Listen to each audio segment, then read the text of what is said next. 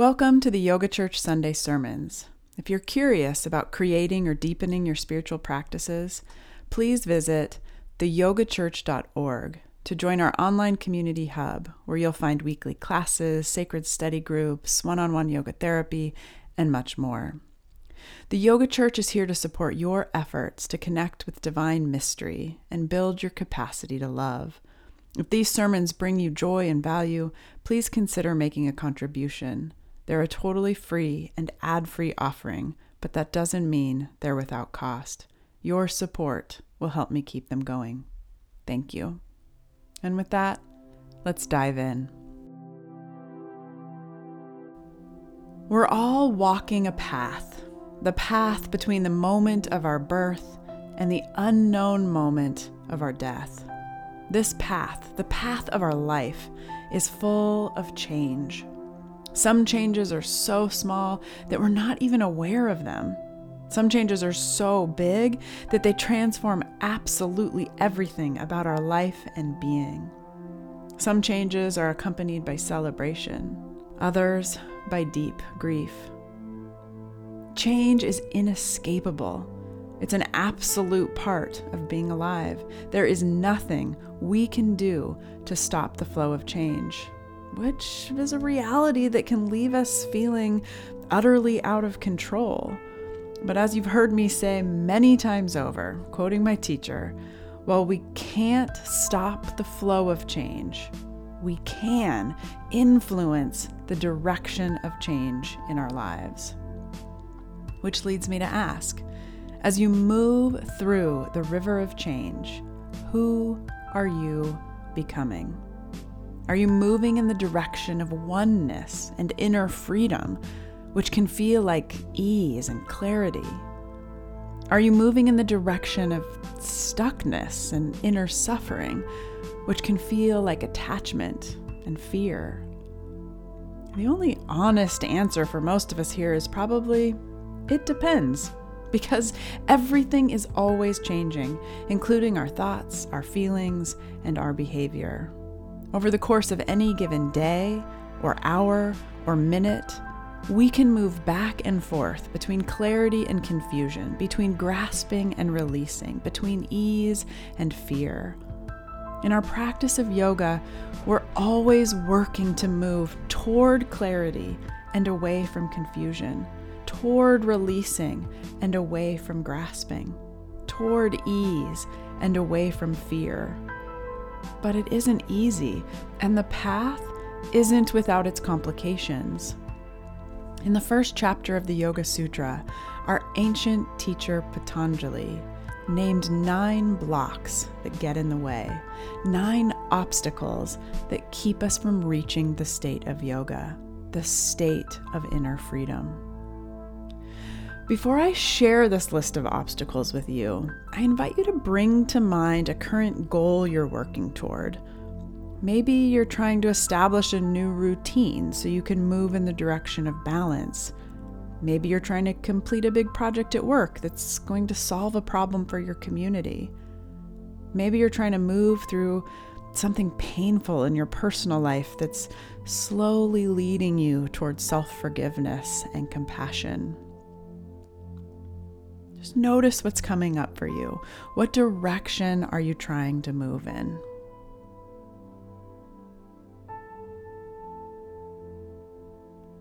As you reflect on this, I invite you to examine what feels hard about it.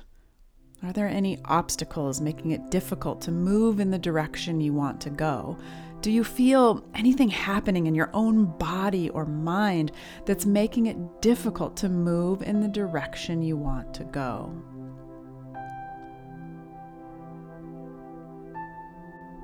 As you continue to reflect on these questions, listen to our ancient teacher's list of obstacles. Notice if any of them feel relevant to your situation.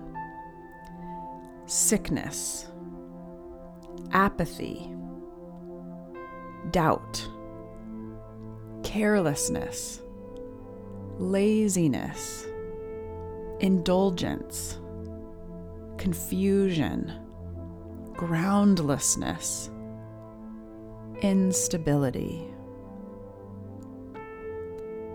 Yoga Sutra 131 tells us that these obstacles, which distract and disperse our attention, show up in our body, in our mind, and in our breath. These obstacles, the symptoms of these obstacles, manifest as discouragement, depression, and pain in the mind. They manifest as agitation and restlessness in the body. They manifest as irregular and disturbed breathing. Think about this list of symptoms, the obstacles being listed here sickness, apathy, doubt, carelessness, laziness, indulgence, confusion, groundlessness, and instability are physical and mental, they're internal. And I'm sure you're familiar with all of them.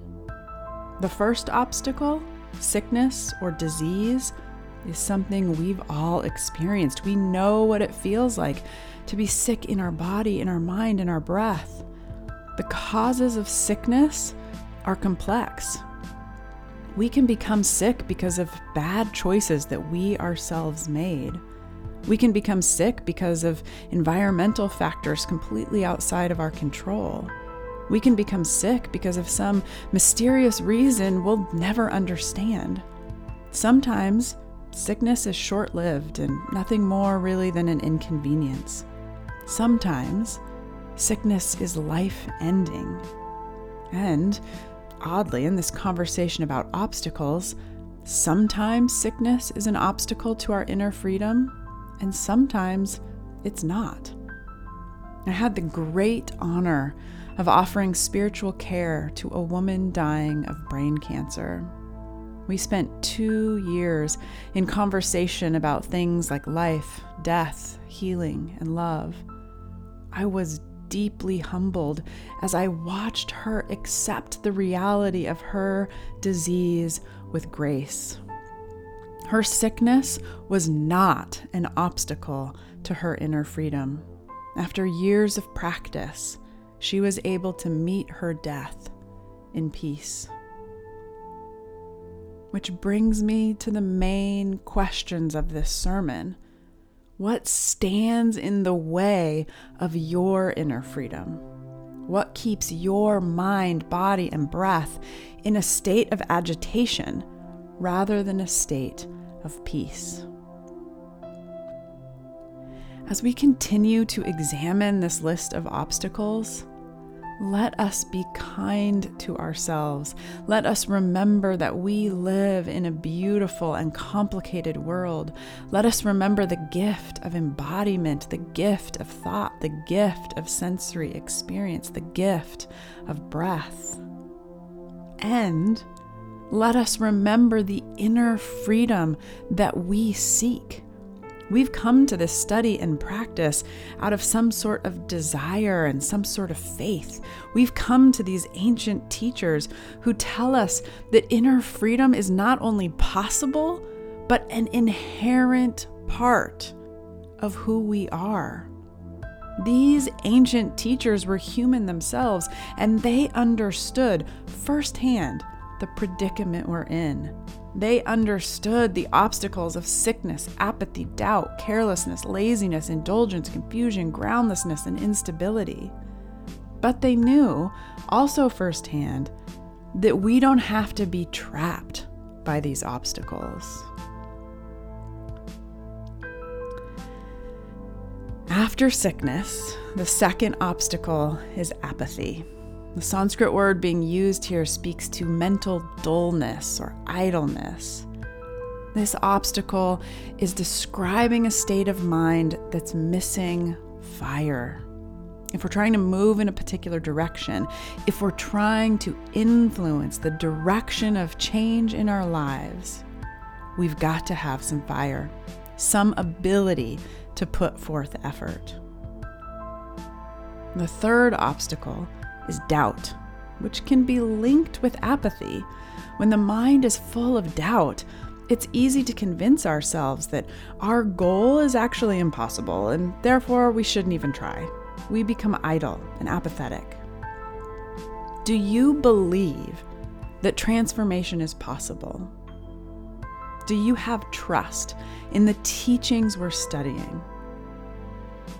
Do you have faith that inner freedom is a state of being that you are capable of experiencing? I find doubt to be a really interesting obstacle because honestly, I think a little bit of doubt is healthy. It can help keep you safe. There are a lot of people in this world that claim to have absolute truth to offer you, and they don't want you to have any doubt about what they're saying. Some healthy skepticism in this complicated world is useful.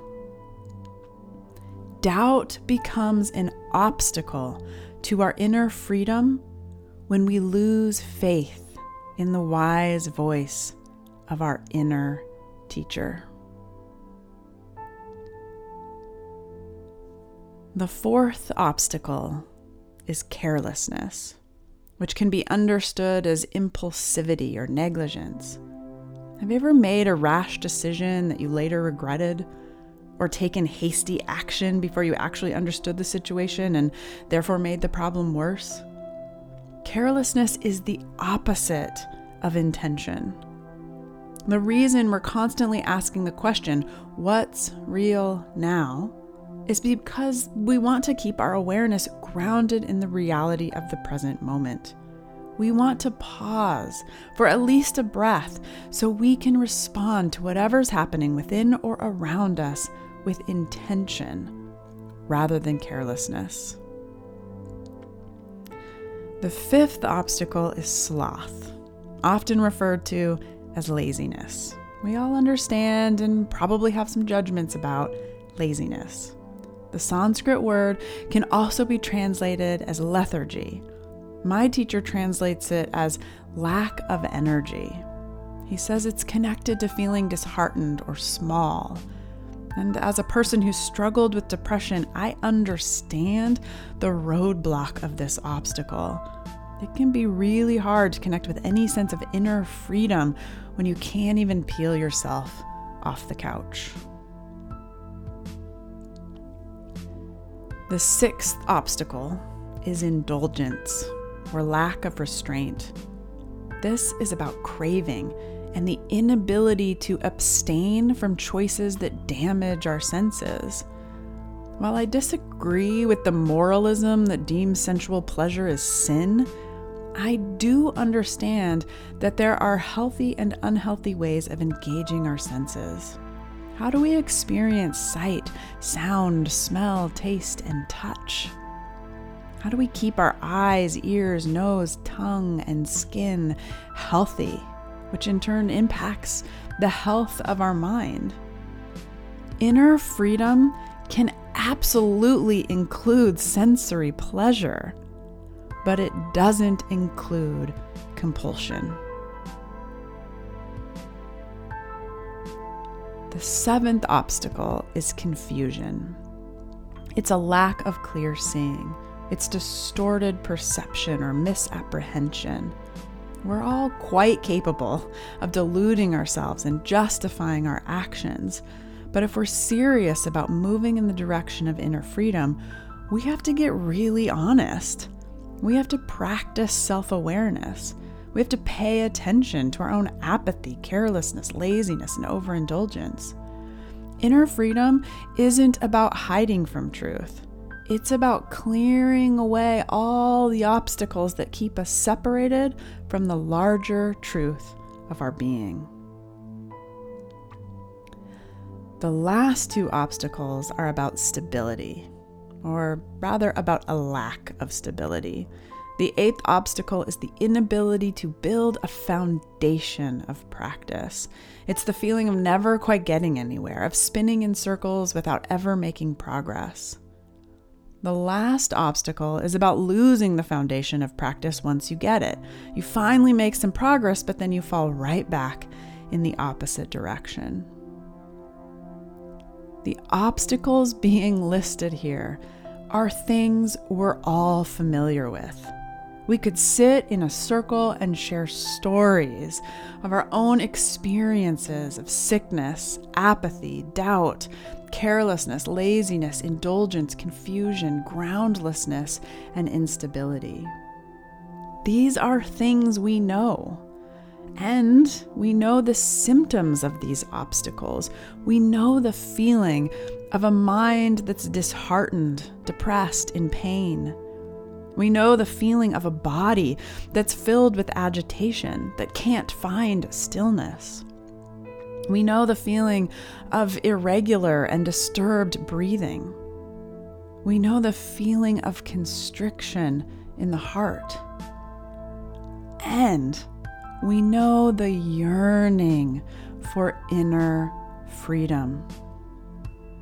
In Yoga Sutra 132, our ancient teacher tells us that if we want to prevent or eliminate the obstacles and their symptoms, the recommended practice is sustained focus on one truth, on one single reality. And in Sutras 133 through 39, he gives us a list of ideas. As we work to move beyond obstacles and focus our mind, as we work toward inner freedom, the ancient sage Patanjali tells us to meditate on our attitudes toward other people, on our breath, on our senses, on our inner light on our teachers who model freedom, on our dreams, or on any other longing of the heart. I find such compassion for the diversity of this list. Patanjali understood that we're all different creatures and that we're at different stages and in different situations. In this teaching, he's giving us a vast toolbox of practice. He's inviting us into deep exploration of the world and our inner being. Over the coming weeks, we're going to explore the whole list of these practices. But in the meantime, I invite you to ponder the list of obstacles. As you move through the actions of daily life, as you work to influence the direction of change in your life, pay attention where do you feel stuck? Where do you feel constriction in your breath? Where do you feel restlessness in your body? Where do you feel pain in your mind? When you feel the presence of these symptoms, pause and remember the teachings. What obstacle is currently present? And what action do you need to take in response? The answer is within you. Turn your attention toward the stability of the earth and the vastness of the sky. Turn your attention toward the spaciousness always and already present within your heart. Listen inward. Listen for the wise voice of your inner teacher. Remember inner freedom is not only possible, it's an inherent part of who you are.